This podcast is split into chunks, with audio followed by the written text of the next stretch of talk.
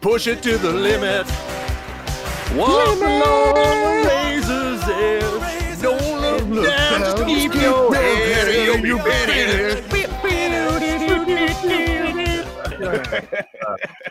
and that is the best rendition of that song you're going to hear um, today, anyways. Welcome to Stoner's Point of View, show where we provide high level analysis of music and movies and our influences of such under legal Canadian cannabis. I'm here with my co-hosts Terrell and Phil. Gentlemen, how you doing? I'm good, man. Hello, There's, everyone. there's a nice wave from T Boss. Phil, Uh, Philly. Yeah, I'm I'm doing good. Uh, you know, I I uh, was not feeling so hot yesterday. I'm feeling a lot better now. Um, but and then right before I came down to record this episode, my wife looked at me and said, "You look cool," and I was like, "Okay, I got a good thing going here. Let's do this." When you get that, when you get that wife vote of approval um, as a domesticated thirty something, let me tell you, Yeah. that is. Oh, mm. I felt cool. I still feel cool. um, before I, I get too far, I just want to say um, if you're not following us on social media, please do so. Twitter and Instagram at the Stoners POV. We have a YouTube channel where all of our episodes go on to our YouTube channel. Yeah. Mhm. And uh, so follow them, check them out, get at us, contact us, talk to us, please. For the love of God, talk to us. Um, us. well, smell us. um, No, you can just just talk to us. Don't listen to Phil.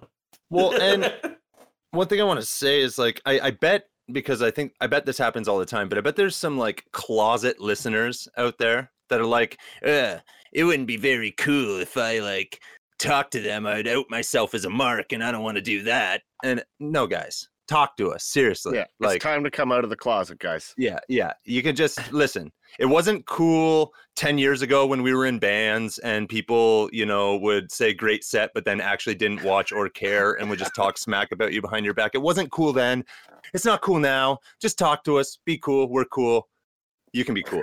so I got a question to start the the show. I wanted to ask you and Phil and anyone listening. Do you agree? You disagree? Let us know. So, who's a better actor, Pacino or De Niro? Ooh. So our main character is Pacino in, in Scarface, but uh, Yeah. he's been known to act with his near and dear friend De Niro. Robert De Niro, yeah. Yeah, Definitely uh, an outstanding actor as well. Um I will I'll pick Al. I'll stick with Al.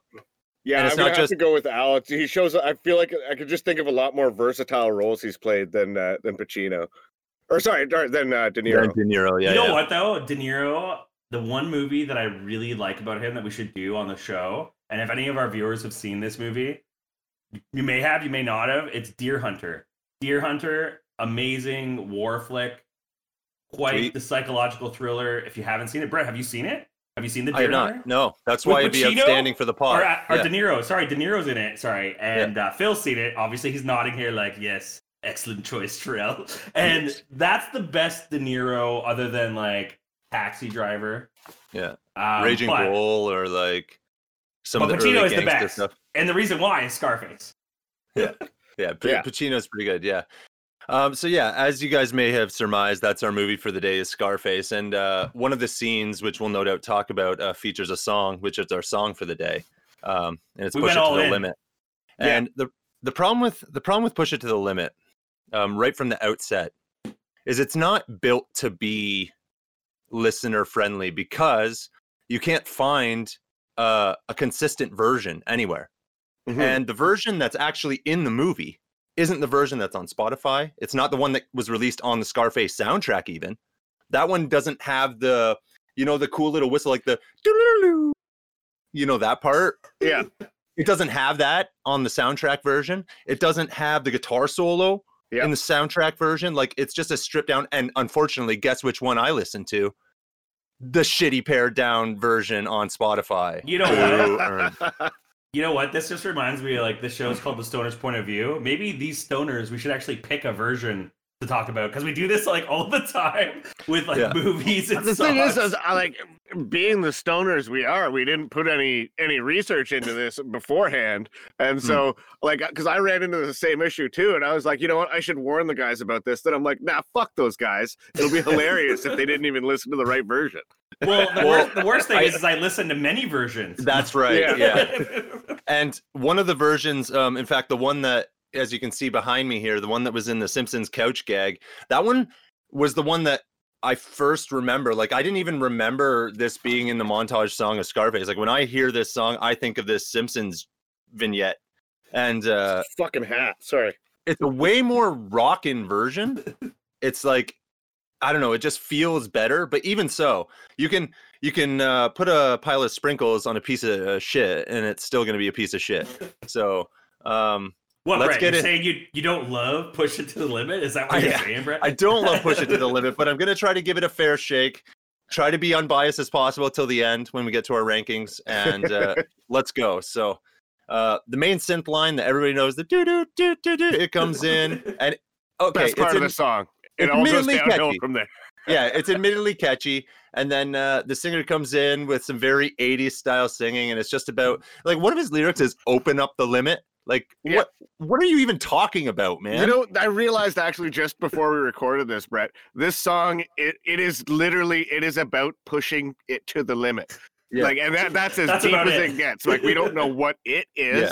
We don't Yeah. know what we're pushing for. You're just fucking her- fucking giving her, as we say in Canada, bud. yeah, Um, you know, like you're fucking, you're doing about 140 clicks, you know, an hour down the round the 401, and you're Timmies fucking, and scooching in, scooching in for a double double, bud. Bro. I be got having- the Sunfire GT, bud. But Um, yeah, there's just no depth to this song. It's just it is No, and- 100% surface level. and and in my head i'm thinking okay this is like the redeeming quality is at least like the catchy you know hooky part and then it goes into this pre-chorus and the, the vocals are fine in the pre-chorus you know but the chords did you guys listen to the chords in that they're like sour and weird and like not audibly pleasing at all like No. it, I, I i felt my ears getting offended listening to those stupid chords and, and that's the was- thing with sorry, this kind of song. That's the thing with this kind of song, Brett, is that so like the '80s have a lot of like really cool examples of people using synths and writing like cool '80s like electronic type like songs, right? You guys know the point I'm gonna make. But then there's songs like this that this is what people actually remember about the '80s and like the kind of music that existed then, and they associate with like Miami Vice and Scarface and all that stuff. And uh, it turns out that this is not very good, and it's really like a bad example of that kind of like synthy 80s music. And what I hate about Mhm. the song the most is it's like it's like one note on the bass line for most yeah of the Mhm. song. It just pumping Yeah. bum, bum, bum, bum, bum, bum. Yeah. And I'm just ah like it just drives it crazy. um Terrell, I think I you know, I I think I was actually the one that suggested this song. And yeah, like upon listening to this song without any accompanying media, like you know, I remember it from like Grand Theft Auto and from, you know, from Scarface obviously. And then like listening to it on its own, I'm just like, wow, this song like I associate it with better things than this song because like Yeah. this song it kind of sucks, you know, and uh you know, we haven't even gotten into who wrote this song, Paul Engemann. Um, now, actually, I just discovered before the podcast, right? Uh, works. He's like a main guy at like some MLM company. It's like uh, Xocai or something. It's like ch- a chocolate subscription service. Like, Okay. it's yeah, it's pretty great. Uh, Well, uh, imagine imagine you're like you're like running this chocolate subscription service, and then you're just like part of your pitches. Yeah, I, I wrote push it to the limit. It's like yeah, well, and that's what, what is like a what is push it to the limit? It's like oh yeah, Scarface. Oh Scarface. Yeah, yeah. No, I wasn't. I didn't have anything to do with the movie. They just kind of bought my song, and I like I discovered this like about 45 minutes before we started recording today. nice. Um, otherwise, I would have figured out a way to get like the video, uh, like these videos on screen. It's like, oh, how to recruit recruit like uh, uh, prospects or whatever. Oh, There's my like one word. where he's like, here's how the compensation structure works. Like, here's the graph or a diagram, and it's just a straight up pyramid. Like, Is oh, that type of guy- so my. He's the type of guy that adds you on Facebook from high school and you just like delete. Yes, yes. Yeah. And like every one of his videos though starts with like, "Oh hi, I'm Paul Engemann. Yeah, you know, I started out in the entertainment industry. Uh, I sang the title track for the movie Scarface. Uh, I guess he also did like the uh, the song for like the the uh, Los Angeles Olympics, I think, and I don't know what year that was, but uh, Must have been the 80s. yeah, Yeah, yeah, and yeah. like, and yeah, he's just gone straight douche now with the with the multi level marketing shit. It's just, Oh, I, it really bummed me out watching that right before we started the episode. Well- I gotta get it out, boys. Hey, Paul, if you're Yeah. listening, don't come for us. Just come for Phil. Uh, send, send us on Twitter. Uh, but yeah. I honestly just I'm not jiving on this song. I think the thing I, I hate about it the most is that it just like it doesn't represent the '80s to me, No. and on its own Well, own, it does just poorly. Yeah, on its own, it doesn't. And then and then when you watch it for the movie, it's it's really like a well placed song. It fits in good. But Well, on its and they own, only use ugh. the best part of the song. Like the part, the parts of this song that are popular are the best parts, which is Mhm. probably why they're the most popular because logic, right? But yeah, like it taking snips from this song and using it in cool things like this uh, Simpsons couch gag and Scarface and stuff. Man, like that was cool. But yeah, But No that thanks. is the one thing that this song does have, like its legacy. It is like it is the montage song now, yeah, and it's like yeah. a, a recurring joke in, in a lot of different. Like uh, I believe it's actually used in uh, Team America: World Police. They use it, and like or some some version of this. So it did become like a meme on its own. Oh, you it's know, complete. It's ubiquitous. You see it everywhere now. Um, I think what's interesting about it, though, the most is that it does have this enduring legacy, much like the movie Scarface itself does in pop culture. I think the song just you associate it with Scarface and the story, and it was such like a big like pop culture thing that whether mm-hmm. it's the song or the idea of the movie, it just gets referenced over and over and over again. And before we do get into the movie, I just want to just say this: let's try to limit how many Pacino or like mostly Pacino impressions we do. Let's try to Yeah. limit it to like one or two, for, especially for you, Phil. We heard Yeah. you're Australian. Let's try to keep it chill. Oh, you know what I learned today? Connor, check this out. I learned that Australians actually say tuna and uh, Tuesday. like Eh? like I'm with getting the better. CH, with the CH. Yeah, sound. they chew on it. They chew on it. Okay, all right. I was Um, listening to Jason Ellis earlier. so this song didn't have a lot of substance to it um, and we tried our best to give it whatever props we could but invariably we ended up crapping on it like castro crapped on the us in the 80s um, and so i i got nothing left to say about this song what do you give it out of 10, Bretsky? Middle finger out of 10 from me.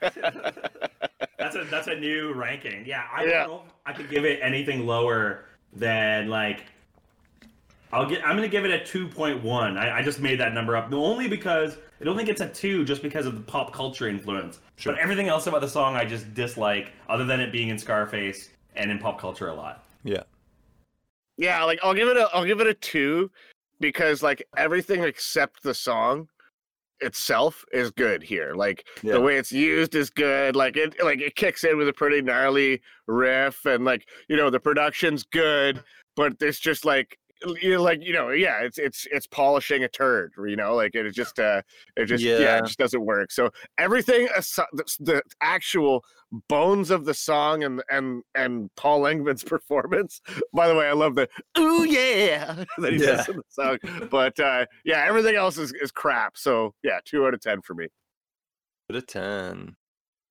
All right, so with that, uh, that about does it for the song portion. That might be the fastest song portion we've ever done on this it show. It might have been the song we the the most lacking in substance song we i don't know how to finish that sentence but yeah there's just nothing there it's an empty vessel of a song Right, it's it's like two princes in that way. Mm, no no But Uh, uh, nice. So hold on, hold on. Before we go on, I think we Yeah. should say that "Push It to the Limit." The song is the jerk of the week. No, yeah. Uh, was gonna give it to Paul go- Engemann. Yeah, I was gonna actually give it to Paul Engemann. I had someone completely different in mind until when I just stumbled across these MLM videos that he's he's putting. that's what I out was gonna say. That's what I really had- pushed it. Yeah, like that pushed it to the limit for me. Uh, Paul, you fucking jerk. Uh, Phil Froze, Yeah. jerk of the week. I don't want your freaking chocolates, all right? And who who wants to subscribe to a chocolate service? Chocolate addicts. I mean, but but chocolate is everywhere. Like you, you're in a grocery store, you're in Right. a convenience store, you're in any store, even stores that have nothing to do with chocolate somehow have little Sometime- weird chocolate things. Sometimes you'll like go like in someone's office and they'll be selling chocolate for like their nephew or something. for, Yeah, like, right. Yeah. There's Okay. chocolate everywhere. listeners, if you are ever in a job interview situation and the person holding the interview first starts by saying that you can have his job pretty quickly if uh, if you work hard enough, uh, don't take that job. And also, especially if you have to pay an entry fee to get the job, if you have to buy a kit, like don't don't do this. Oh, No. and listen to me, Paul Engelman. I know what you're doing. I know what you're doing, and it's not rocking, just like this fucking song. Don't like it, Paul. We don't like it. that felt therapeutic. That was I'm not gonna lie. I was I was feeling a little bit uh little bit, I don't know, under the weather, just not myself, not feeling really up and ready to rock for this episode. I came on. I didn't come out of the gate strong. I I, I think I crushed that version of the song better than Paul Engelman did. But you know, I wasn't really feeling it. And then as we progressed and I started to let the poison out a little bit, it, you know, I'm feeling good now. I'm I like when we I like when we like find uh, songs that we all collectively dislike, and instead of us gushing and being all like, "Oh, I love that song. It's a sweet production," whatever crap we say. Um, I love. I actually want to do more like songs like this that are just awful, like really not really like well wrote, like from a musician's point of view. We've been we've been kind of following that trend a little bit lately. That like with the exception of last week, the song was pretty good, but uh, most of our songs have not been great the last little bit. But it is what it is, folks. You're here now. You've been with us this long, and uh, we thank you What- for that. what episode uh, is this? Is this like 24? Twenty three, 23. 23. Okay. Wow. the M- Michael Jordan number. This is the Michael Jordan episode. Mhm. We could have done that movie, The Number 23, with Mm. Ashton Kutcher. Uh, Jim Carrey, actually. Oh, yeah. Oh, yeah. That's You're right. thinking Butterfly I was thinking They- Butterfly. They just had the same haircuts. They just had the same haircuts. It's fine. It's fine. They had the same, you know, that, that kind of haircut, like the Yeah, little. yeah. Oh, for sure. oh, yeah. No, for sure, Yeah. bud. oh, yeah. No, for sure, bud. um so yeah uh i i do want to get into the movie and we should probably get to it soon because it was a three hour movie so i can't imagine our breakdown is going to be short and sweet like the song was so unless you guys have anything else you want to talk about we have an open floor now if you want to talk or we can uh we can move into the movie Oh, I do actually have one thing to say, but I also have to pee, so I'll make it brief.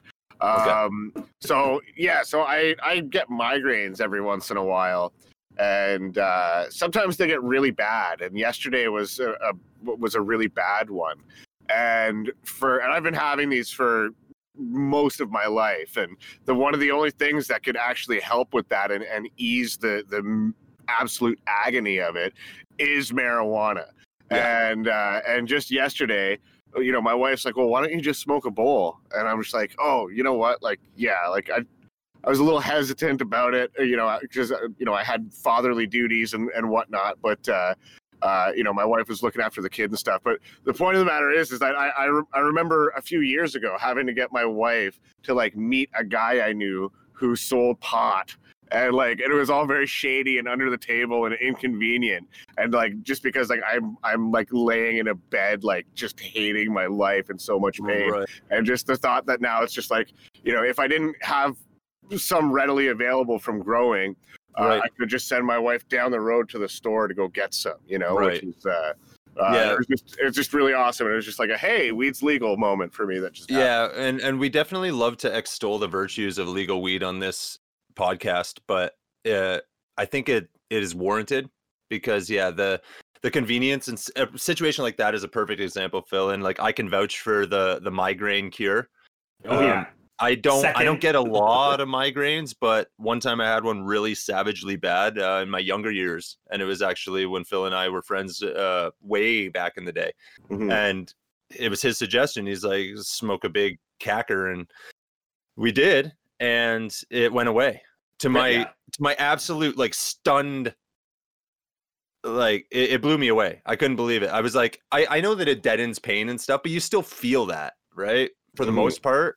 But with that, it was gone, man. Like I, Yeah. I couldn't believe it. Blew my yeah, I get I get migraines as well, and I, I don't get them too often, but yeah, you know, I have to say that marijuana is really powerful. And it's funny, I was just talking to a family member. She's a bit older and she uses uh like marijuana products. Obviously, she doesn't like vape or smoke or like THC. She does it right. for the CBD Edibles and stuff.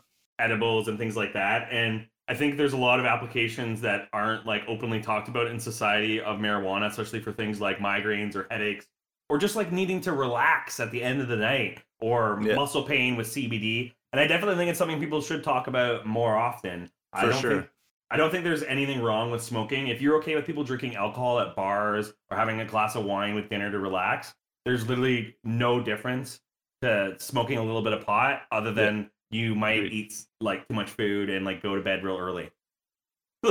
Yeah. Yep, I totally agree. So get out there, Canadians, and get yourself some of that sweet, sweet legal weed. And for those of you who aren't Canadians, push your local uh, political affiliates to make it legal, damn it, because it should be legal everywhere. And I Mhm. firmly believe that. And yeah, shout it from the rooftops.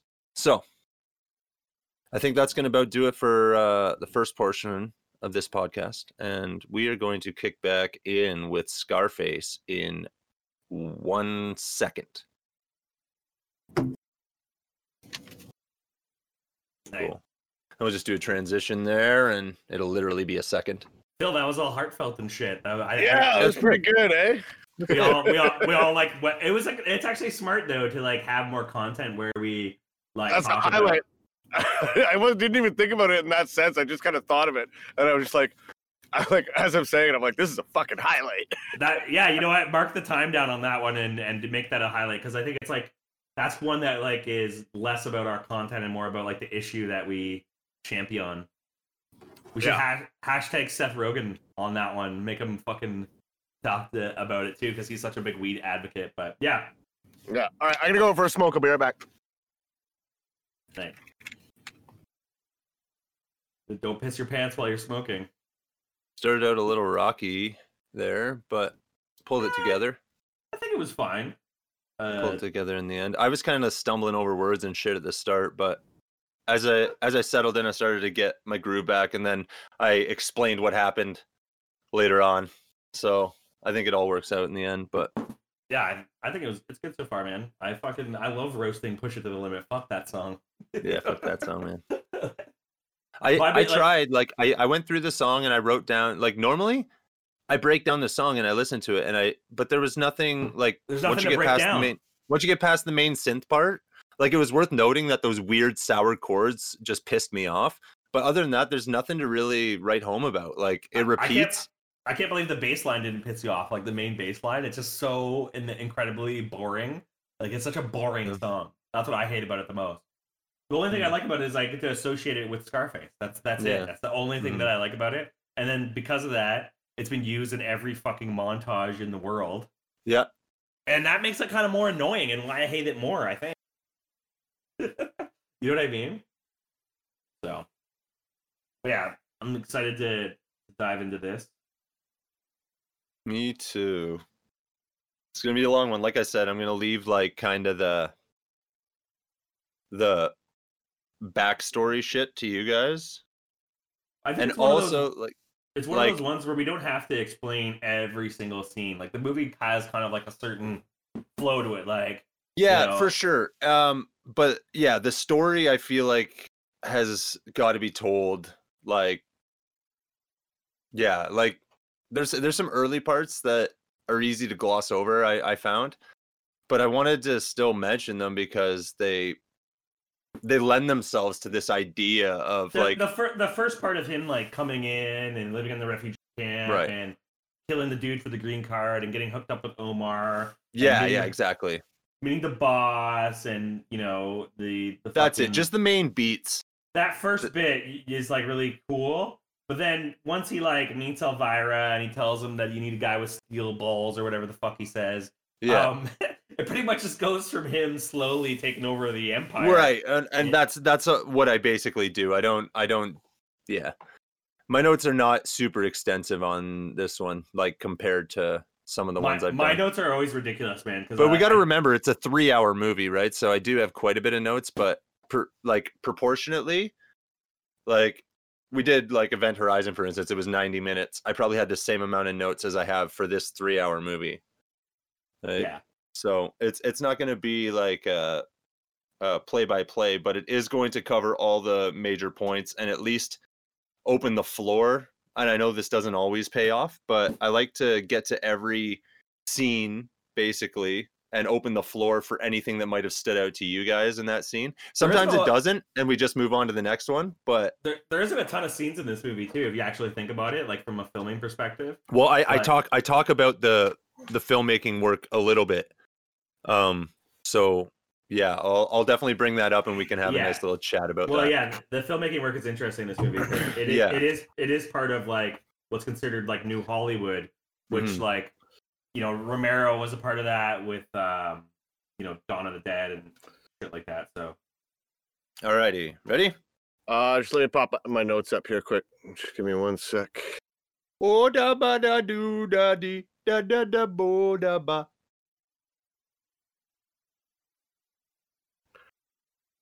Uh, fuck, hang on. Sorry, guys. those notes are all just lines from Pacino. Yeah, the cockroach. That's all it is.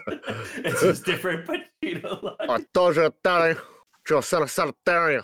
Yeah. I- So I bring that up that that scene or, or that line up, but I, I wasn't gonna quote it. But Dude, you get it. You get a couple. You get a couple. So just use them. Use them wisely. Phil's just like Phil's just deleting it. I'm just like, I'm just like shivering. yeah. just It's literally all Pacino, Pacino. quotes. li- yeah, he No, just. del- It's honestly very few, very few. I know. I know. I'm I just know it's a slippery slope to go down. I only cut it. I was Um, only kidding. Um, all right, you guys ready? yeah. Welcome back to the second half, Stoner's Point of View. We're about to kick into uh, an iconic 80s movie, Scarface. One of our coll- Motherfucking Scarface. one of our Ooh, another one collective favorites. on. One of our collective favorites here. And uh, yeah, I, I don't think much prefacing needs to be done. Uh, I'm sure majority of people who watch this have Like, who already hasn't seen, seen that. this? Who hasn't seen this? Exactly. So we're just we're just gonna get right to it. So we get right off the hop, great music. The soundtrack So for the movie is pretty good. Uh, Yeah. Minus that "Push It to the Limit" song.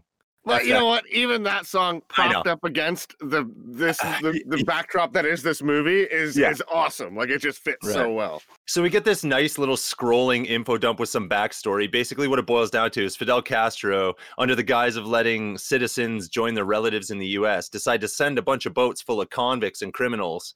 Um, which to me, that's a crazy concept, man. Like you're just like polluting another country by just like sending them all your riffraff. hmm Um, Mhm. and yeah, it's like the officer said when he's questioning Tony, which we'll get to in a minute. They're crapping all over us. You know, it's such an apropos line. Yeah. Um, but yeah, we get all these shots of these boats and shit. And uh, I want to bring up the dir- director here for a minute, uh, Brian De Palma, and just like the the filmmaking work. Because what I notice about this is like I like to pay attention to filmmaking aspect, and for me, De Palma is such a great chameleon director. And what I mean by that is his work is crisp and tight. And most high profile directors have like their signature things that stand out. Like we we had Guy Ritchie the other like couple podcasts ago and like he's got a very defined style like he's got shaky cams and like all these crazy shots right it's kind of like a signature for him but in this movie i feel like the cinematography and everything was just like so perfect for the film and so well done that none of it like stood out in a way that was like bad Yeah. I, it's, like, I don't mean that in a bad way. I mean in a good way. It was like so polished that I didn't, I couldn't really.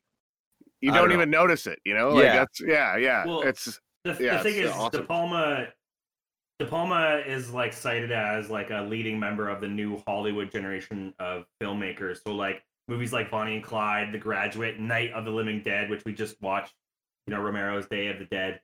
Um, so you can see this is kind of like a new form of filmmaking. I find that De Palma was, uh, you can tell he's um influenced by Alfred Hitchcock, especially like the the bathroom scene where the buddy gets murdered with the chainsaw.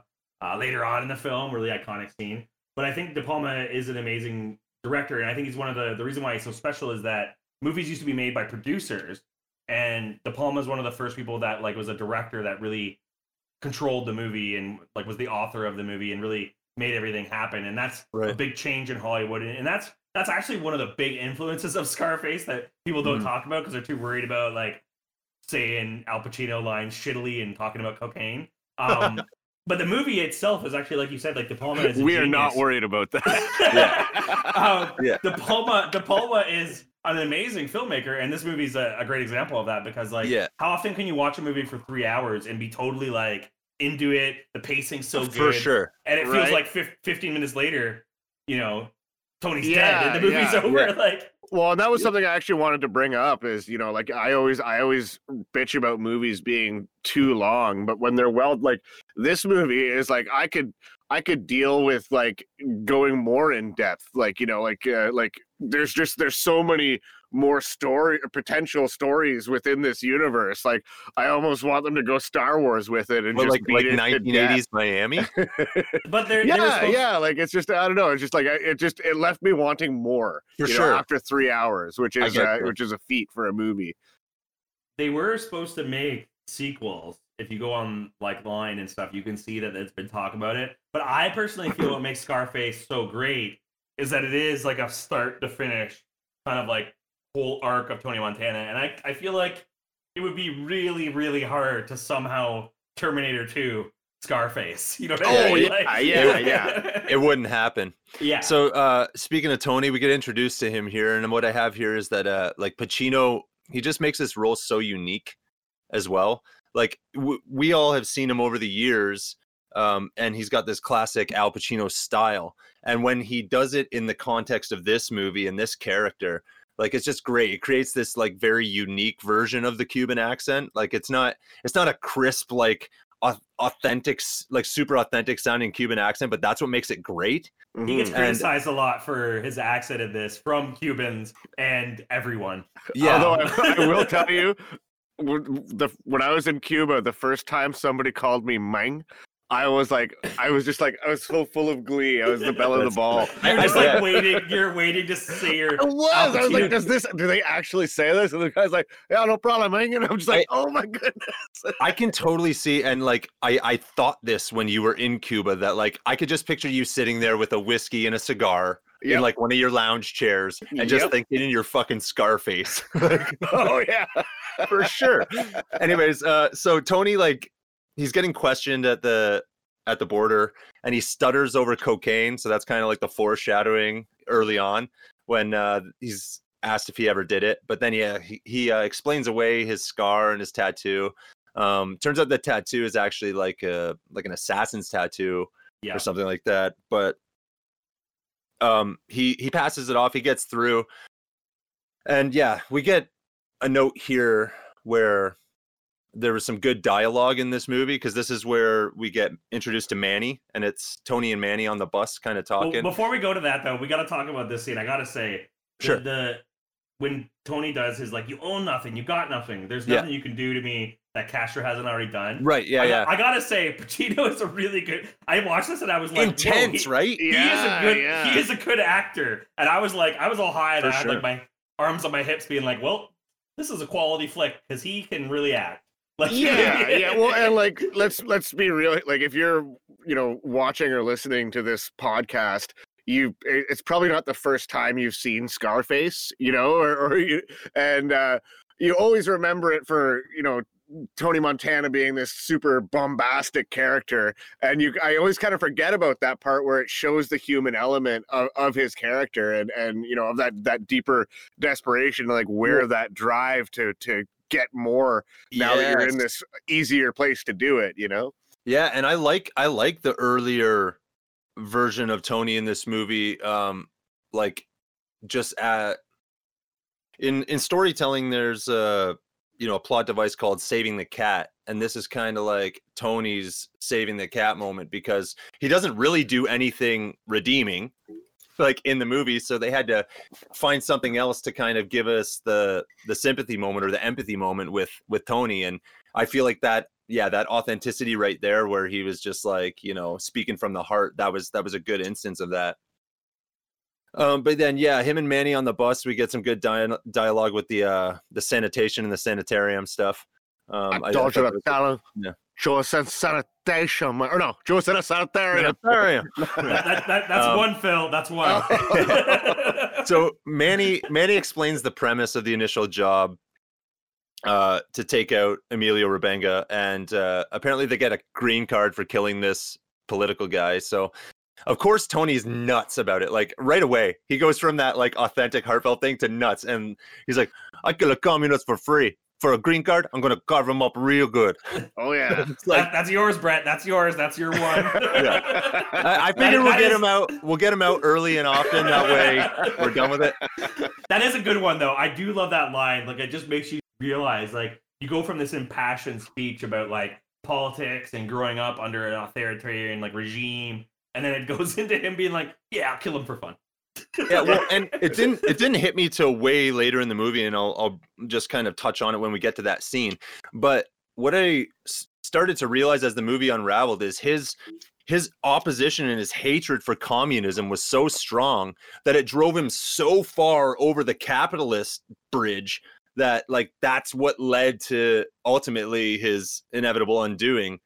Um and it was just rooted in this like you know just fervor that he wasn't going to you know do anything that could be remotely considered communist and that includes being a decent human being Well, but to be fair, he was already a piece of shit back in uh, old old Cuba.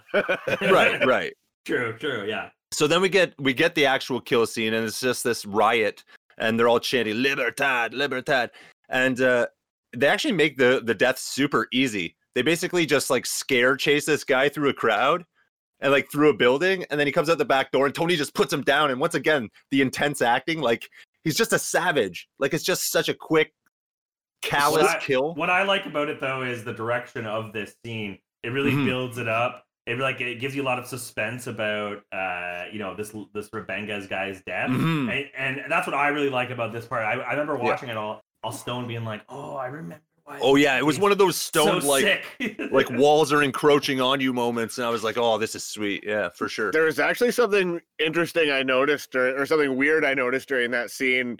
Um, because you know I had this movie on DVD. Well, I still have it, but uh, I watched like a like a, a uh, it, I watched it on a streaming service because it was in like 1080p or whatever. It just looks better than DVD, and then I also don't have to hunt through my boxes of stuff I haven't unpacked. But during that scene when they're ch- doing the Libertad, Libertad, Yeah, when yeah. they're doing that chant, there's this one guy and he like pops out from behind the bed and he's like, Libertad, Libertad. Like he has like no sense of rhythm. Like and he's just Yeah. completely out of time with the rest of them. Or at least that was the case on on the versions that I've have have seen up till this point. And then it seemed like they edited it and made it so there's not like one guy who can't keep up with a simple chant like that because that used to drive me crazy. So and that that was- like it was like once was I saw it, memory- I couldn't unsee it. that was a and memory of something happening that didn't happen in the version you watched this time Yeah, yeah, and like I like I own like it. On, I've seen this movie. shit bro I've seen it so many times, and so I swear when they did like the re-release of it on Blu-ray right and like like the the modern like the upscaled versions of it, Yeah. I think they actually corrected that that little issue there because Oh, a nice little nifty factoid there. Yeah, yeah. Like I'll, I'm gonna have to go and dig out that DVD to to confirm that. Maybe I should have done that in preparation for this And podcast, but hey, So whatever. if, if you can't confirm that, then you need to contact the whole like Mandela effect cult and be like, "Yo, Yeah. anyone Yeah. else remember this shit?" So yeah, Also- history has to be the way that I remember it. also, Yeah. this goes this my goes memory back- couldn't possibly be wrong. This goes back to us having to we should probably find the same version to watch all together we always we always do this where we're like did we like see something that i didn't think was in the movie it just sounds like we're high Well, we're this, this is about getting high and watching movies I and making I know. notes. So it's no surprise to me that that happens. So the boys, the boys, Manny and Tony, they got their green cards, which means they can go get some lucrative work as dishwashers at a restaurant. So some some good, honest work, and we know that's gonna last. Um, which it doesn't, because like Yeah. right away they meet Omar and Waldo, who are Lopez's guys. Manny has But like even a, before like just how angrily Tony Montana's doing dishes. Like he's just Oh, like yeah. like touches a plate. He's like, fuck. Like, it's, like, it's so good. well, and that that ties in after so after they meet Omar and Waldo, who are Lopez's guys. Um, these guys originally try to lowball them on this weed deal, and Tony just shuts it down. He's Yeah. like, "Nah." And what uh, do you think we are, baggage handlers? yeah, and what It's I like, have, no, I think you're a dishwasher, bro. yeah, exactly. and so like what I have here written down is the balls on this guy. Oh yeah. Um, but then yeah, instead, uh, because of his big humongous dinosaur balls, he ends up setting up this big coke deal. So the With the guys quit their Colombians. dishwash. They quit their dishwashing jobs on the spot. Well, sorry, Tony retires. Yeah. as he says. Um, and then uh, yeah, then we. I don't know if there was anything else that stood out to you guys there, but um, What stood get- out to me is how much Tony hates Colombians. I didn't For know sure. Cub- I didn't know Cubans hated Colombians so so much, but that's a big part of like why I feel this deal doesn't go down so well. Because you just, right, they- it seems like it's foreshadowing him being like, "Uh, I don't like fucking Colombians." Yeah, yeah, It exactly. seems like, well, Well- you better like them because they're well, or, or at least pretend to like them. But Tony Yeah. doesn't pretend to like anybody. Like Yeah. he just he's he's Tony Montana. Um, yeah. So obviously we're at the coke deal. Tony and Angel get double crossed by Hector the Toad. Angel ends up getting cut up with a chainsaw in an attempt to uh, to get the money from Tony. But what I want to say before we continue on with this scene is like just the way that Tony stands his ground while Buddy's just like making excuses, to say, "No, I don't have the drugs here," and then he just like waits. He's thinking that Tony's just going to be bullied into, and he's like, "Well, I don't have the money either." like it's just like, okay, all right. Um, but yeah, then Manny and Chi Chi eventually come in and have to bust in and save the day. Um, they end up doing that. Hector takes off, and then uh, I love the line here where he's like, "Chi Chi, get the Yale." just like, yeah. Yeah. okay, that's classic. cool. Well, that scene, it, it, it's it's just it's such an iconic scene, you know. Mhm. Like uh, uh, even like in Grand Theft Auto Vice City, there's like an apartment you can walk into, and it's got like it's the chainsaw room from this Oh, movie. um oh, that whole game is an ode to scarface but uh um i guess because they they had a very hard time uh getting this uh because the mpaa wanted to give this an x rating and they had to send in like yeah and like and one of their big issues was this scene and they're like oh it's so gory and they're like no like if you look we don't actually show anything you Which just very hear the Hitchcock-like, chainsaw yeah. and you see the blood See yeah blood, yeah you're yeah. right very very that is very much like Hitch- hitchcock but uh yeah so that was this was actually a part of that huge battle uh, with the MPAA to to get this an R rating as opposed to an X rating because Wow. if, if it was X rated they it, they couldn't even market it right so Well, you got to think about it, man. Like my thought of this when I saw this scene just recently, I have it in my notes. Is this came out in 1983? Imagine we just took this drug deal scene as basically is what it is, drug deal gone bad, and just went around and showing it some grandmas and babushkas all around North America. just show them this around 1983, 1984. Those people would be freaked out. It is he murders the dude in cold blood on the street of Miami to end the scene where they just like Right. and peel- Oh, peel and it's done Yeah. with that with that like that muffled realism.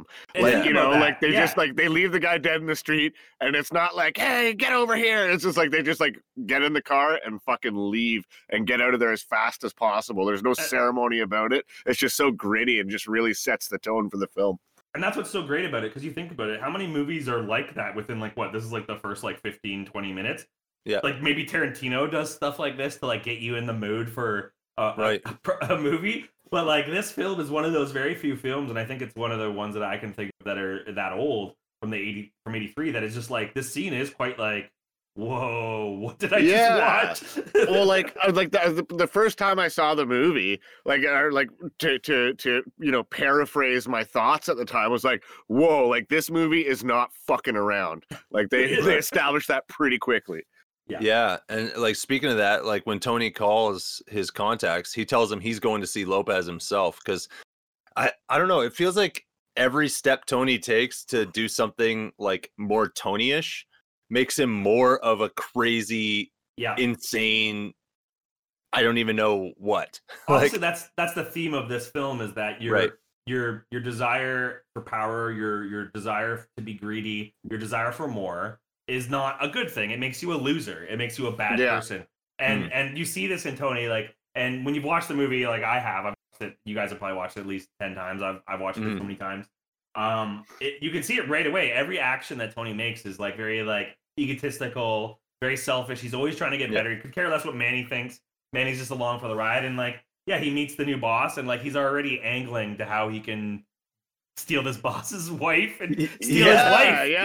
yeah. like right away and he's saying the boss is soft and like and yeah it's just it's you know like it's it, like that drive like you know like it's something that and and i find i i see this in like a lot of like uh a lot of like you know doc crime documentaries and stuff where it's like they've got like there's this drive there and if it could be channeled or refined into or you know turned into something positive it could like these people could be huge you know like successful millionaires in, in Well, a legitimate world but uh, yeah I, I'd don't know it's just interesting I'd say that that's what Frank Lopez saw in him.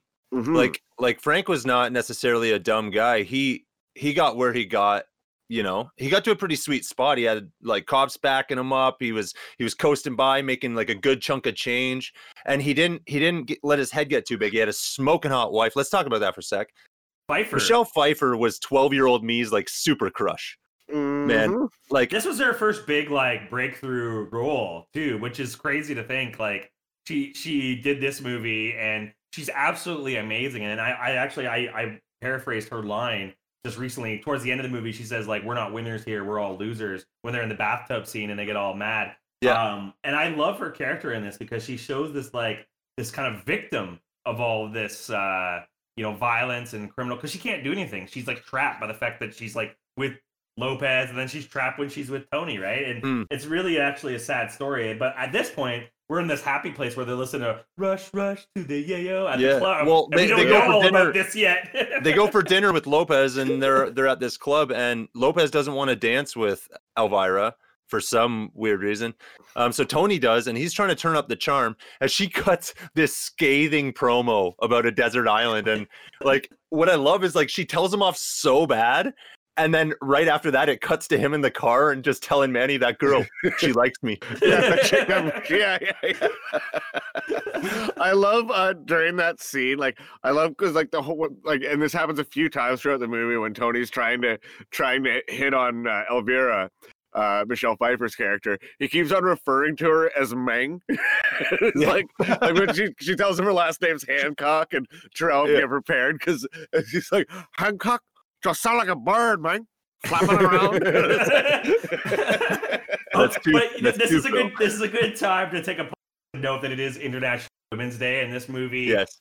like a lot of movies that are older, would have been hella canceled for the way it treats women, especially. Uh, and the way that Elvira's character is treated in this movie is quite, I would describe as abusive by Yeah. Lopez and by Tony. Quite Uh, frankly, yeah. But and, and Tony's that or Tony's that kind of guy. He says the boss is weak, and he basically says he it won't last very very long, Yeah. which is hilarious.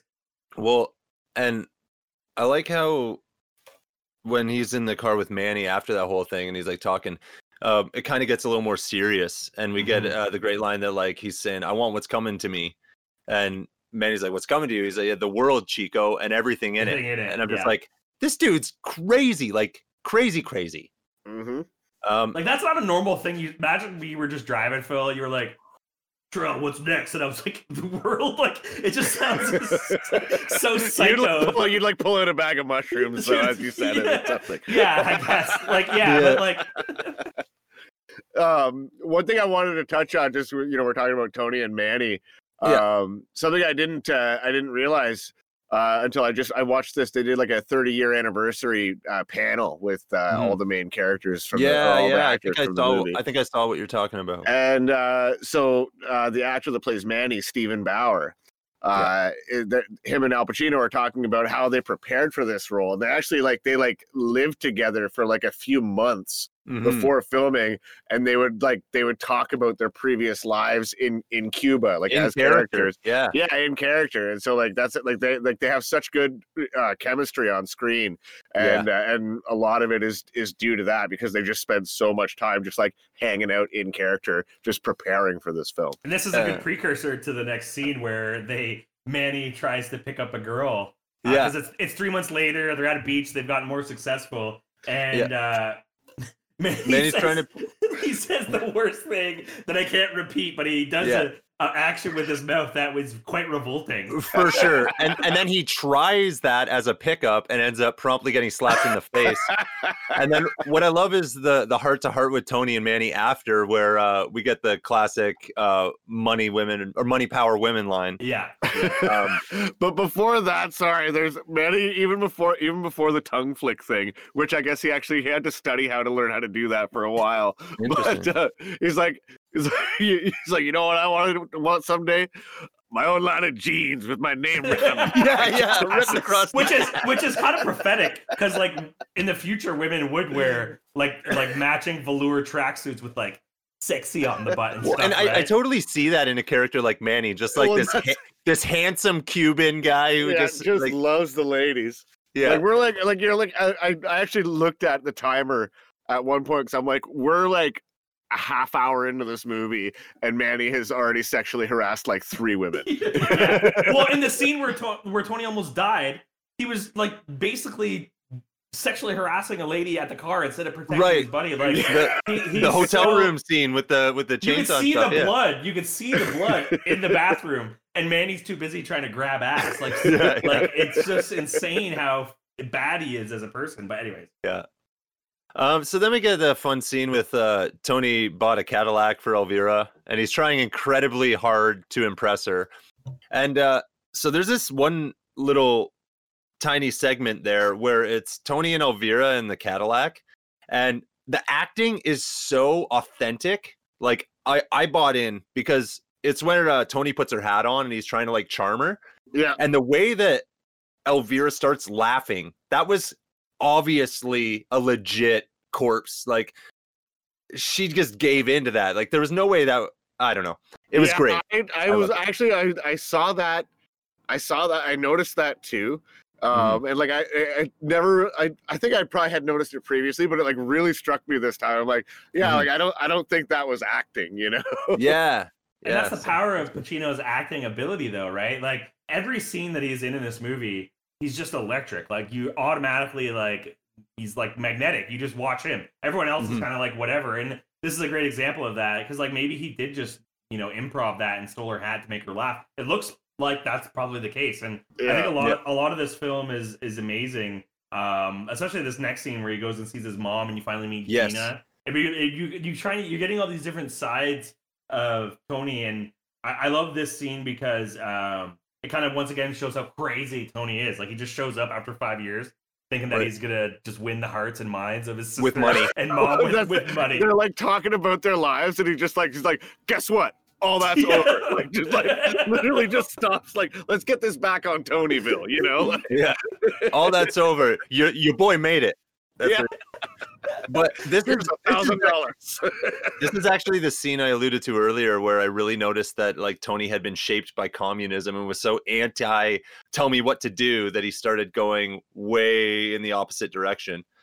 Um but yeah, it yeah, he tries to like give his mom a thousand dollars and she just like tosses it back at him and then what i love is after that like uh, when he when he leaves like gina like chases him out she's kind of like like i want in on this you know? oh, yeah. Want in on- um and then we get a bit of foreshadowing here as manny makes a comment about gina's looks and tony is she shuts that shit down right away uh, she's not for you man Well, it's a big bit of foreshadowing if you Right. you think about it, because this is one of the keys of Tony actually of, of the end going- yeah yeah, yeah of the end of the so movie. uh, But, let's put it now let's we put go a to little Bol- pin yeah. in that one put a pin in that. Go to Bolivia. Yeah, yeah, exactly. Um, Tony's earned Frank's trust, becomes a, a high ranking guy for him, and we get the scene in Bolivia where he's arranging the deal for Frank. And what I love about this whole scene is like we could talk about the the specifics and the nuances of this scene, and I'm sure there's going to be some great bits that you guys notice. For me, I just like was enraptured by this is Tony taking the next step in the ladder, like, and you wonder how far he can go. The fact that here he is now with the Bolivian supplier and basically just like slowly taking over. He wins over the he negotiates the deal, he wins over Sosa. Omar gets killed and they they say he was a cop and like I love how in that scene, like immediately, like like Tony sees it, and he's like, that piece of shit up there, I, I never, never- like him, you know? I never trusted him. which is which is crazy because he's literally he's like you see a little shot of him all like crying and bloody and then they hang him from the helicopter and then they fly away with his body like dangling it's so like just so like and that got by that's not x-rated like i don't know how that got by that, that's they were they're upset by the first thing and this one is even Yeah. more graphic i think because if i saw that in real life i'd be like oh oh So Oh, yeah. this this just popped into my head. A- As sales guys, okay, I know a drug deal is a little bit different, but as sales guys, let's face it, like Omar was doing a pretty terrible job at negotiating yeah. that deal. yeah. Oh yeah. So- well, and it was like it was clearly like because like you you know you've been on uh, if you've been on like a tandem uh, sales call before, uh, you know like if, if your buddy is like killing it, then you you just you shut, up. and you let them kill it. And like even if even if they're saying some stuff that maybe you don't agree with, you let them have that rapport and that connection. And then you say, you know, and then you you you let them build that first because that's what gets you to the sale, even if you have to iron out the details later. And the best thing about this scene that I liked as a, you know, talking about it from a sales guy, uh, what I liked was that in negotiation, what they teach you is that everyone has like a, a list. They have a list of strengths and weaknesses, and you have a list of strengths and weaknesses. And Tony clearly is like doing this as like, oh, you know, 7K a key to move it. And he's like, oh, we got to split the risk. And they're like, oh, guaranteed delivery. You have to actually know like the ins and outs of your industry and what you're selling to be able mm-hmm. to have that kind of conversation. And you can really tell that, like, even though Tony is a psycho, he really does know how to deal drugs and how it works and how to make money. And he he overperforms Omar by like a lot. And it's so much so that like I, what I love about this scene is that like Omar shows kind of his true colors that he's just like doesn't really like know what he's doing. You know what I mean? so I I actually love this scene. I I love the part where um you know he talks like why don't I go back and talk to Frank and I'll fix things between us. And you get the scene, the famous line from Sosa where he's like, "Don't fuck me, Tony. Don't you ever try to fuck ever me?" try to fuck me. Did you ever Yeah. try- yeah. Um, so then I say that at in- the end of all my business deals now. yeah. um, back at the end with uh, with Lopez and Tony, there's some tensions rising just because uh, Tony was being so cavalier with his dealings and stuff. And Frank thinks Tony overstepped and took a bad deal. He thinks Sosa's going to eventually screw him and stuff. And all Tony's thinking about is growing, expanding his ambition.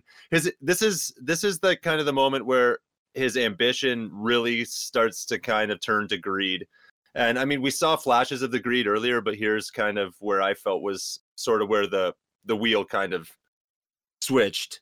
At this Um, point, all I could see in this scene was the decor in Frank's office. Like this green screen background, that's part of it. That's one wall that has like a hidden door in it. There's Yeah. like the front end of a Cadillac that like Tony's leaning on like during this whole scene and like crazy modern art. And I'm just like, oh yeah, you know what explains this? Uh the 80s, lots of cocaine and living in Florida. Like Yeah. that's like that's the, only that combination, that perfect storm, can result in in decor like hmm. that. What I liked about this scene is when Frank orders Tony to stall Sosa on this deal. You get this line that is like, once again, they're kind of building on what's going to happen. And he says, you know, the guys who last are the guys who fly straight, low key, quiet. The guys who want it all, Chicana, champagne, flash, they don't last. And then Tony's like, "You finished? Can I go now?" Yeah. and and that goes to show like he just is like he doesn't realize that you know Lopez is right that he's like on this path of destruction and it's not going to end up good for him and we constantly see this in this film and and most I don't think most people casual film goers get that like they're constantly referencing the fact that like Tony's on this path to destruction Yeah. yeah. well, and like, and Lopez even, uh, like when when he first takes them, takes Tony and uh, and Manny out to, uh, uh, To what's the, club. Yeah. The- I I, can't remember I, I can't remember the name of the club either, but I know. Uh, but about. anyways, uh, when he first takes them out, you know, he says like, "Oh, this guy El Gordo, uh, he's a real hasa. You know what a hasa is, Frank?" And like you say, it's it's a, a a pig who wants more than he needs and don't fly straight anymore. And yeah, it does keep coming up. But like right at the beginning, uh, you know, Frank said that to him, and uh, and yeah, Tony just. It's just weird, like yeah, you realize like after watching them, you're like, oh yeah, Frank was actually right. Like he had, he was making all the right moves and low key, and just didn't want more than what he needed. mm-hmm. and there's a few there's a few uh consecutive scenes where the Tony Frank split kind of like becomes more solidified. Um, first one, he comes back to see Elvira and straight up says he don't care about Frank no more. Mhm. Yeah. Uh, but then he wins her over with some smooth dialogue, so good on him. Um, and then we also have the club scene with the uh, milk drinking narc officer, and this is kind of where the the final straw happens with Lopez and Tony because he just realizes that Lopez sold him out to the cop, and this is also the beginning of Tony's paranoia meltdowns. Um, he he's not super paranoid yet. Uh, he he freaks out for another reason. He sees uh, Gina dancing with uh, this other gangbuster. What was his name? Fernando. Was his name Fernando? I think it was. So, something like that. But yeah, this is like the slow beginnings of his unraveling. He he like chases yeah, he chases Gina and Fernando into a bathroom and basically like accosts the guy and anyways, she gets mad, blah blah blah. He sees these dudes in the club with the guns now and something's Well, he up. doesn't. He doesn't actually see them. He's too wasted. No, sorry, enjoy- sorry. enjoy- We see them. Yeah, yeah. Um, he's too wasted enjoying the comedian. Yeah. You know, Uh, that scene when he's sitting there and just all bummed out and wasted. I saw that scene and it just like the first thing that popped in my mind is like, oh, like that's somebody sitting on their smartphone. Uh, like uh, you know, like like that's that's what people look like in public now. yeah yeah so uh tony ends up getting shot but he's able to actually uh get out of the situation and uh by shooting does him in their take, legs. does he take both of them out by shooting him in the legs, and then they, the Yeah. one guy, the one guy kills himself by shooting like an, a psycho, and the lights fall on him. right Yeah. right right that's what it was So that weird clown guy that's at, at, like entertaining during that scene, and he gets shot, and Mhm. Tony ends up using his corpse as cover. Uh, that was another thing the MPAA had a huge issue with was the clown Mm. getting shot. They really, Really? did not like that. They wanted because yeah, I think yeah, De Palma uh, ended up sending five different. I think I believe it was five different edits of this film uh, to uh, the MPAA to get this done, done, and they kept on coming back with no. And so finally, he was like, you know what, like I'm done. And he talked to Universal, and Universal actually went to went to war with the MPAA essentially and threw their weight around. and uh, so finally, they said, okay, you know, no problem. We'll give it an R. And De Palma sneakily sent the original cut of this movie for the Mm. final printing. So there's no director's cut of this movie because the director's cut is actually the version that that you see now, which is a really cool story. Explains Yeah, why that's- it's three hours is a cool long. Only, Yeah. a director, only a director would be so pompous to make a three-hour movie and be like, "That's fine, send it. It'll be huge. Yeah. It'll make. It'll, well he's probably banking on the three hour timestamp to, to say that they're probably not going to scour through every minute of this movie yeah, yeah. Um, but yeah, uh, what I like also about this is like Tony actually pulls off a pretty slick plan to like out Frank as a rat with the whole 3 a.m. call. Like, I want you to call him at 3 a.m. and say that uh, I got away or whatever. Uh, yeah, I just thought it was genius. And then when he finally confronts Frank, like it's just a great scene. Frank's trying to cover up when he gets the call. He's trying to cover up by saying it's Elvira, and now Tony knows for sure he got he got narked out. Yeah. Um, I- love the line where he's like, "I made what I could on the side, but I never turned you, Frank." And like, it's just Yeah. that intensity, that Pacino intensity is there, right?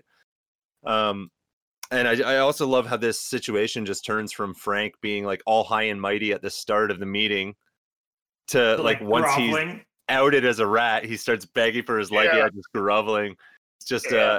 a, a great tables are turned scene, even Oh, though and I like, gotta use another one of mine when he's like, he's like, I'm not, no, oh, I'm not gonna kill you, Frank.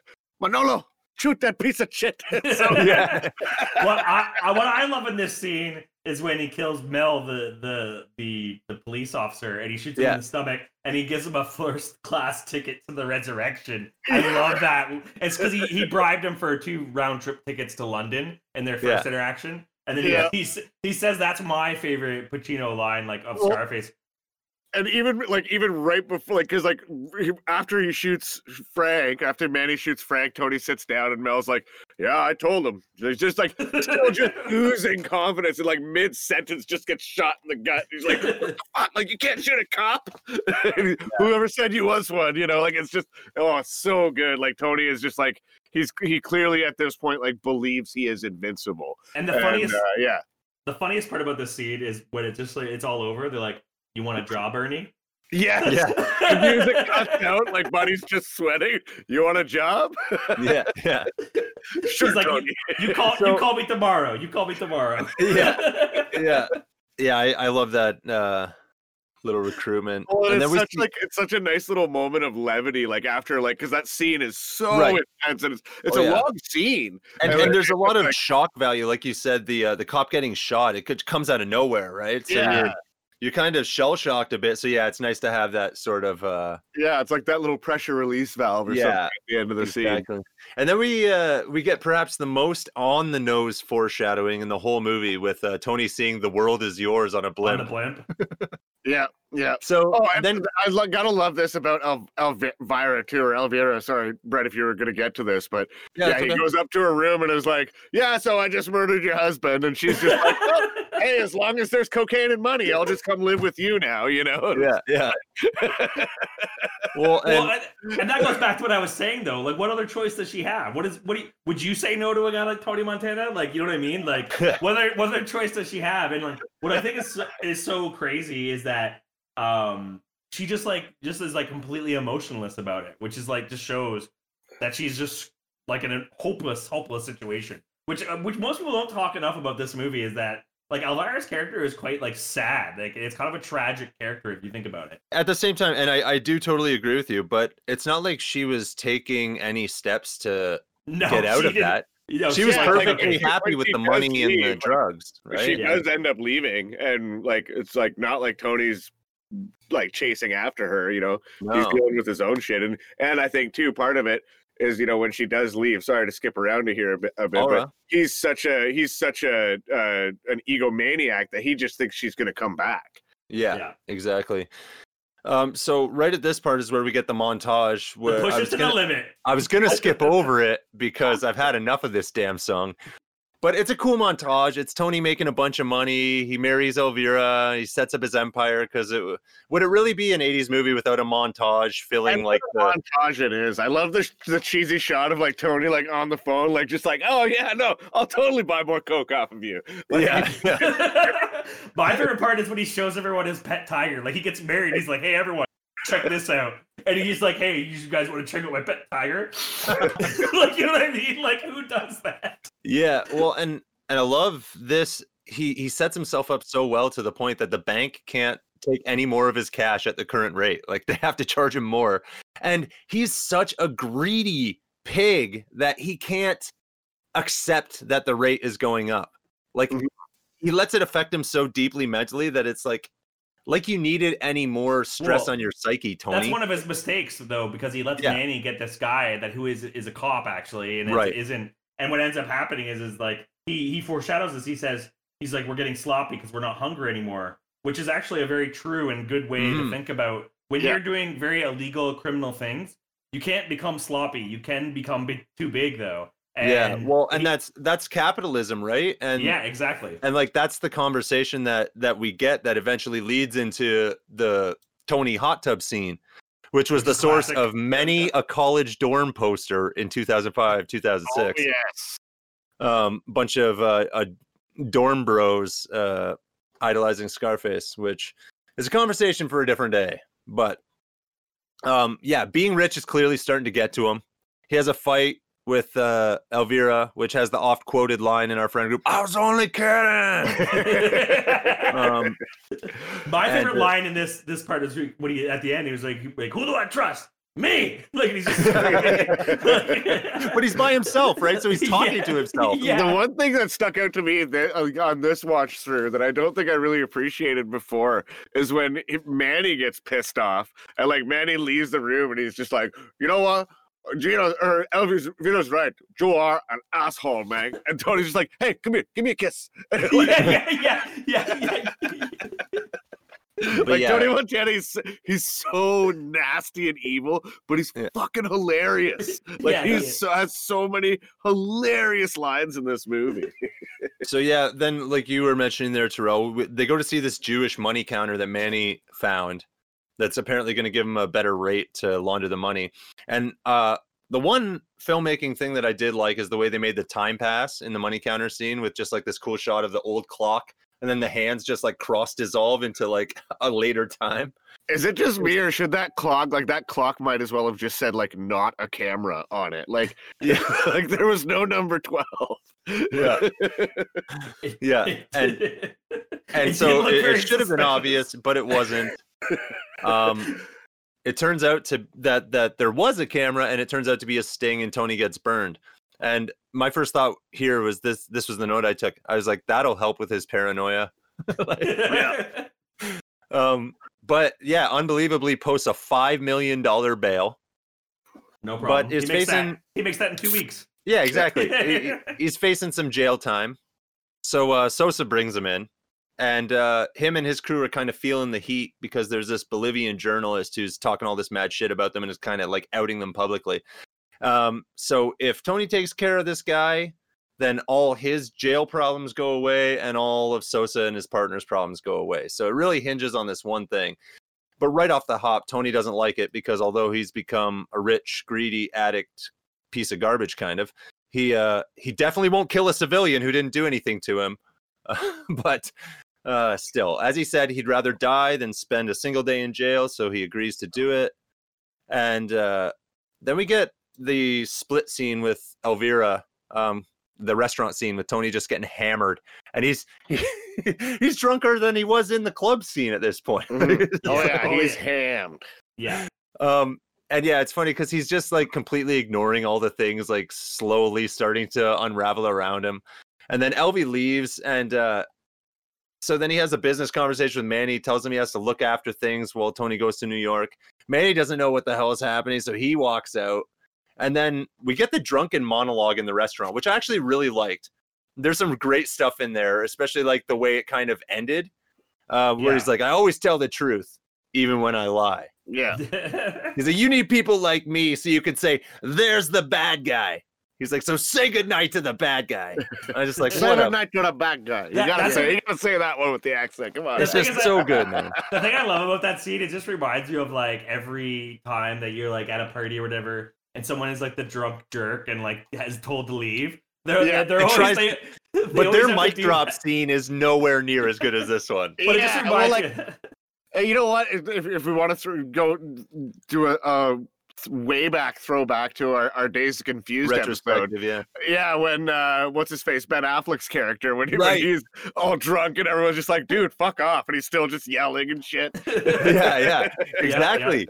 Yeah, it's the Um, exact polar opposite of that.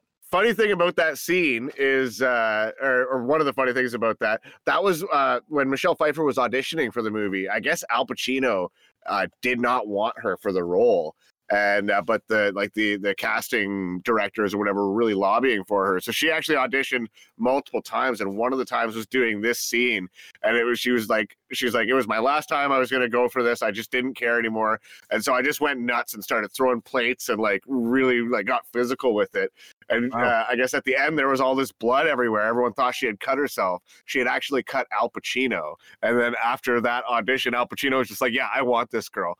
And Right. uh, yeah, so that's how she got the Well, role. was judging by the intensity of sorry, ju- just judging by the intensity of Al Pacino's acting, that probably like appealed to him on that level, right? He was Yeah. like, now that's acting. Did you But guys notice how much Al Pacino makes the microphone clip in this movie? Like when he's yelling, like like I never really thought of it, but I could just see it pe- like I could just hear it peaking like so much throughout the movie. It's great.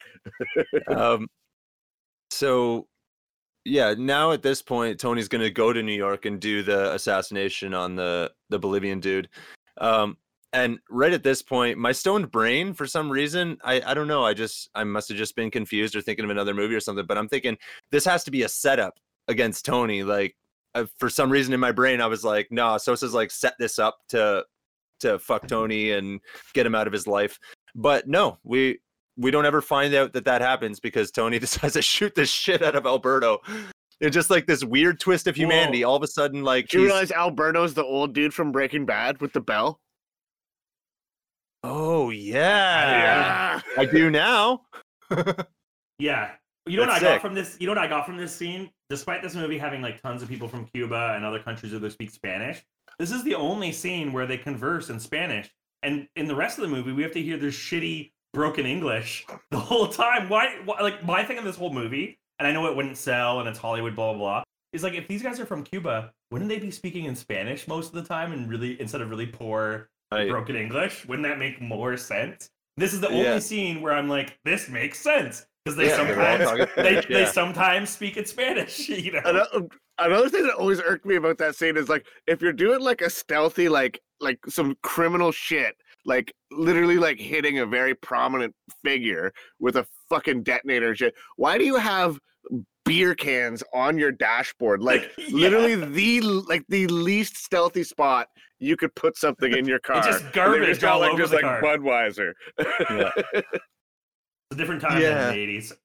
yeah i uh i just the humanity here I, I got that it was supposed to kind of you know redeem tony a little bit in in the viewer's eyes but i just wasn't having it i was like you you've done way too much asshole shit by now that like i yeah i'm, I'm glad you didn't kill a, a wife and her two kids but at the same time like you're still a piece of shit man To be honest Um, with you, I feel like it's not in character that he didn't do it. I feel like he'd be like, "Yeah, man, I need to get out of jail." that'd be that'd be the whole scene, like, right? Um, like, isn't I don't know. more- I, I, I, I, I, I don't know. I think it's more in character for him to not like he's you know while his while they as fucked up as they may be, like he does live by a set of of or you know a, a certain code. Yeah, by his Uh, by his balls in his word. Yeah. That's Balls. um but yeah it's kind of one of the last like real glimpses of humanity you get out of tony because like right now is about when the uh, coke fueled downward spiral that is maybe the best final 20 minutes in any movie ever or at least Oh, way yeah. up there he It's- goes it's- straight up cocaine psychosis, chopping up lines with his hands. Oh yeah, it gets pretty crazy. He he visits his mom he gets the address for where gina is and it turns out it's manny's place that he has with gina and he shoots the shit out of manny like okay his best friend. Yeah, like that. his was brother like, literally the word manolo like i i believe manolo is like a like a friend term as well like it- it's his name but anyways that's neither here nor there like him and manny i don't know man they were like super tight like in a Yeah. way tony wouldn't have been shit without manny like, manny was like his right hand man the whole time doing everything he did. Like it should have been called manny face. Manny manny was the I, you know the thing the thing I hate about this so much too is like I get that like you're protective of your sister and like you're you're like her father figure, but like if your sister's gonna be with someone and get married with someone, who better than your very best friend who is your trusted business associate who you know is pretty handsome and rich? Like what more could you want for your You're li- sister? he literally already said he didn't trust anyone but himself and the one guy that you actually can trust you just shot just because like he likes your sister oh no Yeah, I well, I think it kind of also throws to, and I, and I like you know, if you ask me, it's pretty intentionally done, but like this borderline like incestuous uh love that There's a uh, that, there's a hint that Tony it, has for his sister Gina, and the reason why I say I, I'm pretty sure that they they did it on purpose is because the like the two things musically that Tony loves. Uh, like the the themes are the same basically. So for Gina and for Elvira, they're they're the music that kicks in when they come on screen is Mm. practically identical and Mm. and it was something that they did very much on purpose so i think Right. that kind of it, it it's not just that that that manny has his sister it's that Right. anybody has her like aside from him you know, right so- right and and like there's there's there's a lot deeper of a of a kind of uh exposition of that a little bit in we a little bit get Yeah. We, yeah, yeah. we actually Um, get exactly what Phil says yeah comes to life. To, yeah so so it's all coming down around him they head back to tony's mansion and we get the other uh college dorm poster standout scene with tony and the massive pile of cocaine in Yeah. front of him on his desk yeah Um, that is a lot of schneef yeah, he's doing he is doing nose beers for months off of that stuff. well and and like i've so I, I've seen movies where guys are doing lines and stuff, and I even see how the crazy one with the the massive lines chopped up with his hands. I don't know that in another movie I've seen a guy just stick his face into Blow. a pile of Yeah. cocaine, just go. yeah Whoa. yeah Johnny Depp Johnny Depp does smash his face into large barrels Oh, of yeah, cocaine and true stuff like that enough. and blow. Yeah. Um, I was watching a, a documentary with him, and, and Brian De Palma was like, you know, people keep asking, uh, always ask, you know, uh, what what was the coke made out of? Like, what did you use for cocaine? I've never told them until now. It was real. And then of course he laughs it off. so Tony knows he's not long for shit, so he's just decides he's he's going to war. He's gonna go down shooting. He laments the Manny killing and uh, has the call with Sosa, where he basically tells him to bring it on. They're going to war, and uh, then we get the weird scene with Gina and Tony. Yep. and it just shows how far shit has gone. Yeah. Like she's she basically like pulls out a gun and starts shooting at him, demanding that he take her, take me, Tony. And uh since he clearly doesn't want her to be with anyone else. Meanwhile, while this is going on, there's an assassin on the other side of the open window, just like, what the fuck is going on? Like, who, did, who, did you, who did Sosa send me to kill? Yeah. I agree. I agree with that. Like that part scene, I was just thinking that. Like if I was the assassin, I'd be like, "Well, seems worth it, I guess." Like you know what I mean? well, but at the same time, like that's obviously part of the reason he bursts in and like shot the shit out of Gino is because like guns are going off, and he's like, "I'm here to kill someone," and there's guns going off. Like I, I need to take care of this right now. Um, but yeah, the place is just getting stormed here. We get Tony's last stand, and uh, my notes are are not really that thorough at this part because I just kind of sat and watched it. So, folks, if you want like a a play by play of Tony's last stand, go watch a YouTube video of it because Stone Brett put down the keyboard and just watch the chaos because I was I mean, like this scene is so iconic. Like, Yeah. thank goodness that uh, we don't have to say the line about his little friend, but he Yeah. gets his little Oh, friend. is that the one? This is my little friend, Richard. Is that the one? Yeah, that line. no, okay, no, yeah, no. love that And, line. Uh, but my my favorite part about this scene is that like he he does survive quite a lot of gunshot wounds Right? before before succumbing. One Now, of my is notes is actually like Tony believes he can win this gunfight. yeah, no, he doesn't. Start. He believes that these bullets can't even touch him, and I'm like, or Tony, that's the cocaine, dude. I was going to Yeah. say, is it the cocaine? Yeah. Yeah. yeah, Um, he probably he can't feel feelings, so probably can't feel Yeah, bullet wounds well, either. and yeah. Well, didn't they also use uh, cocaine like like in medicine to like uh, stop bleeding, suppress bleeding? So I'm that not would sure kind of about that. explain a little bit of it as well. But yeah, he goes down swinging. Apparently, when they were sh- in what's that? fairness, I was just gonna say he uh just to tie in with the he thinks he can win this thing. Like I couldn't find an actual number of the total kill count of that last stand, but he had to have took out at least 30 people. Oh yeah. Like he he gave an account he gave a pretty good account of himself. I'll just say that. Yeah. Um, I guess Steven Spielberg uh, showed up on set during the filming of this, and, and there's one shot I couldn't figure out exactly which shot, but he actually was just like Brian De Palma was like, "You want you want to direct a shot, dude?" And like, so there's there's one Steven Spielberg shot during that uh, during that sequence. It would have been the shootout because I, I could see that last scene being very Spielberg esque, but um, nobody really knows, I guess. But uh, yeah, speaking of that last shot, it's amazing. In the pool, we see uh, Tony face down in the pool, and as it pans up, it's got the world is yours. Yeah. Um, well, we got to say how that happens though, because Tony's Oh, yeah, sorry, absolutely yeah. kicking ass leading Yeah. up to this, and he's you know they're shooting the shit out of him. He he has to reload, and he's just stand. uh, No, he drops his gun, and he's just standing there like, "I'll take your fucking bullets. I'll tell you know I'm still standing out, like just going crazy." Well, it could And take me out. Yeah. Buddy that actually hung Omar from the helicopter back in Bolivia. The skull, the he skull, right? up- yeah, wearing sunglasses at night for some fucking reason inside 80s, in, a, it's in a 80s, bro. tactical in a tactical situation, and just like fires one shot into Tony. Well, I think two shots technically. I think he went both barrels into his back, and that wipes out. Uh, you know, that's uh, that's that's uh, Asta Asta La Vista, Tony. yeah. Yep. So then we get the circle back to the world is yours on the brass globe after it pans up and scene like the. I don't know, man. I you got some killer synths that kick in just to kind of. yeah, and I was just kind of like sitting there while you see the dudes like swarming in and stuff, and I'm just like, what a ride that was. Yeah, yeah. And why are they walking so slowly? Like, do they think that like nobody else in that fucking neighborhood heard the intense like 15 minute gun battle with and grenades and shit? Like, It was Miami uh, in the '80s. They're probably all coked up. Going yeah, well, that's club. like I'm like, oh, you know what? Probably all the other neighbors are also coke barons. I think actually Ma- Manny even says it at one point. We're not the only dopers on the street on this on Yeah, this he block or something. He says so. Yeah. Yeah, maybe they're just like, no, I don't want to be the one to call the cops. Like, I don't want to have any reason to have them in this neighborhood. we'll just Yeah. let these Bolivians take care of business. Oh man. Like revisiting that just now, I feel a lot like I did when I finished the movie. It's just like that I don't know. It's a like, wild I'm- ride, man. I'm every spent. time, like you can watch that movie, and it, like every time at the end, you're just like, yeah, like or at least for me.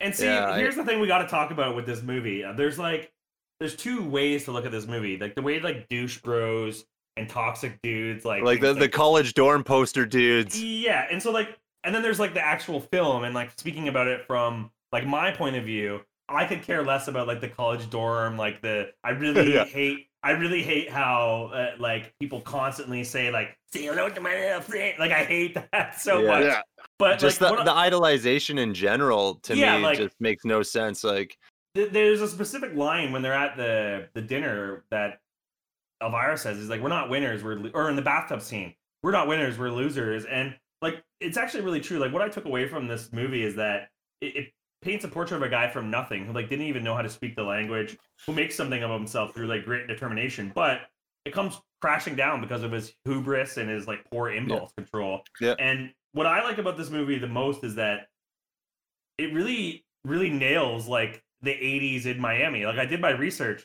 Apparently it was actually really like this. Oh With, yeah, with- well with- if if uh, if you want a good a great expl- sorry Terrell, I'll just interject here for a second. A great uh, exploration of that time period is the documentary Cocaine Cowboys. that's exactly what I was just Um, gonna say. It, yeah. you can watch you can watch so many documentaries about this time, and apparently this is quite spot on. And that, that's what I, I love about this film. I love how spot in the environment it is in the world that it's created. But what I really love is that like Scarface himself is like an entrancing kind of figure. Like he he really is like the American dream perverted by like the 80s and the war on drugs and all that shit. and greed. Um, and greed. But what I love about it is like no wonder it's so popular like in hip hop and all these like people that are immigrants and refugees because like you know how often do we see a person of color beat the shit out of like the established old white dudes? You know what I mean? I, I love that. I love the seeing the little guy beat him up. But what the thing is is about that it's kind of interesting about it is like um it can also be misconstrued by this like douche bro culture that we see. Mhm. and they're forgetting the real point of the movie is that like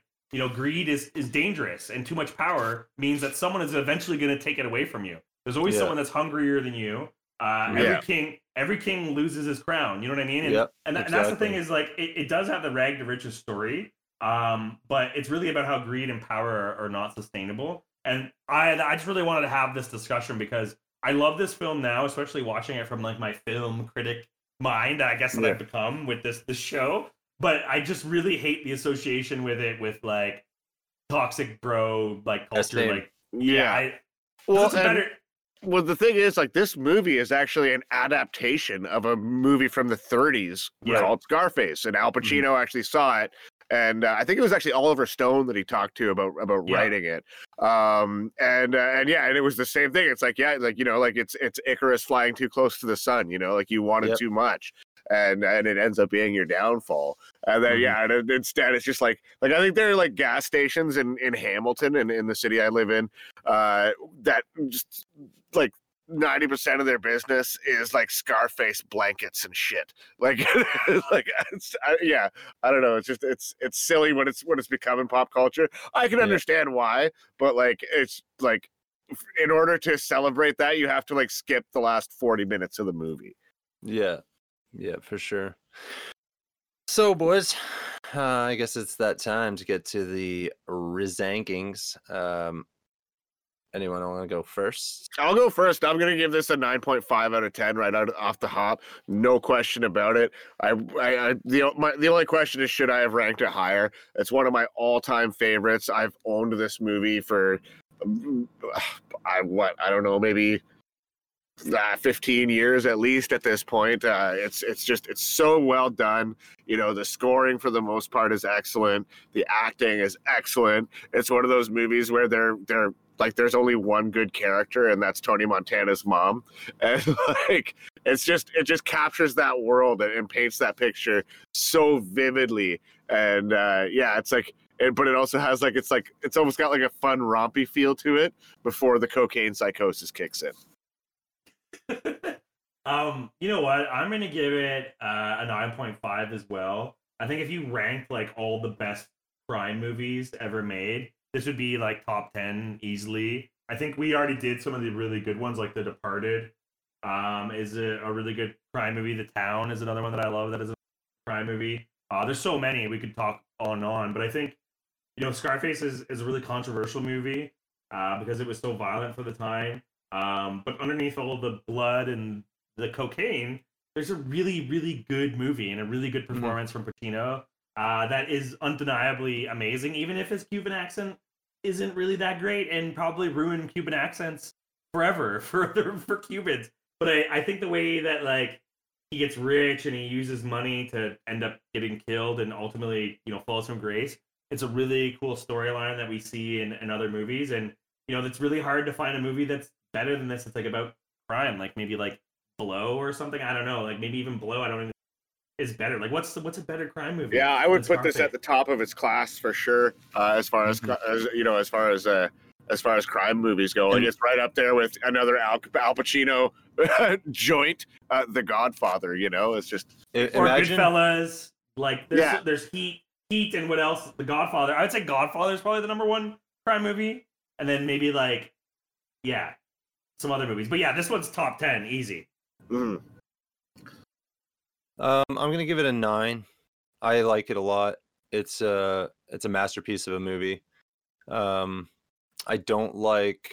We've already touched on it, but I don't like uh, where some people have taken what what is an actual wonderful story about the dangers of of getting too big for your britches and uh, made that into some kind of oh it's cool to be you know uh, a badass who doesn't care about anyone.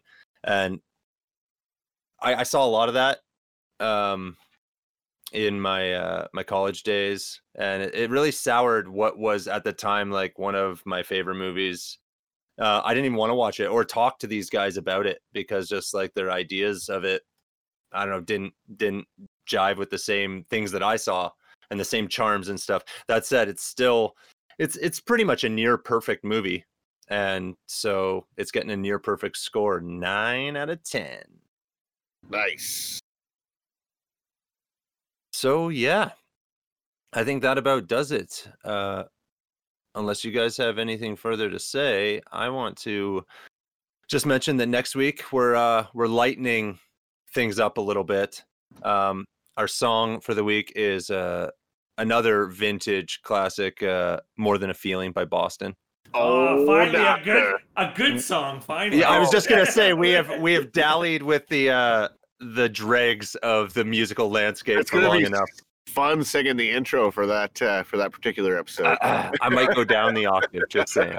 Uh, and then our movie, uh, we're we're keeping it comedy. We're doing Step Brothers. Oh, Will Ferrell's gonna double up. This is my favorite comedy of all time. I am so excited to repeat every line. yeah, yeah. Will Will Ferrell, Montana Lions. yeah, yeah.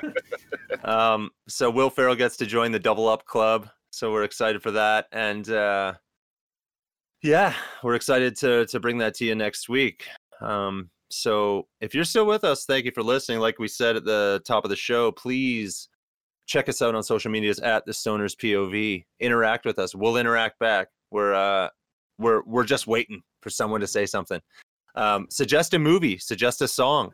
We're happy to do it, and we're happy to uh, to give you the props for for shouting it out.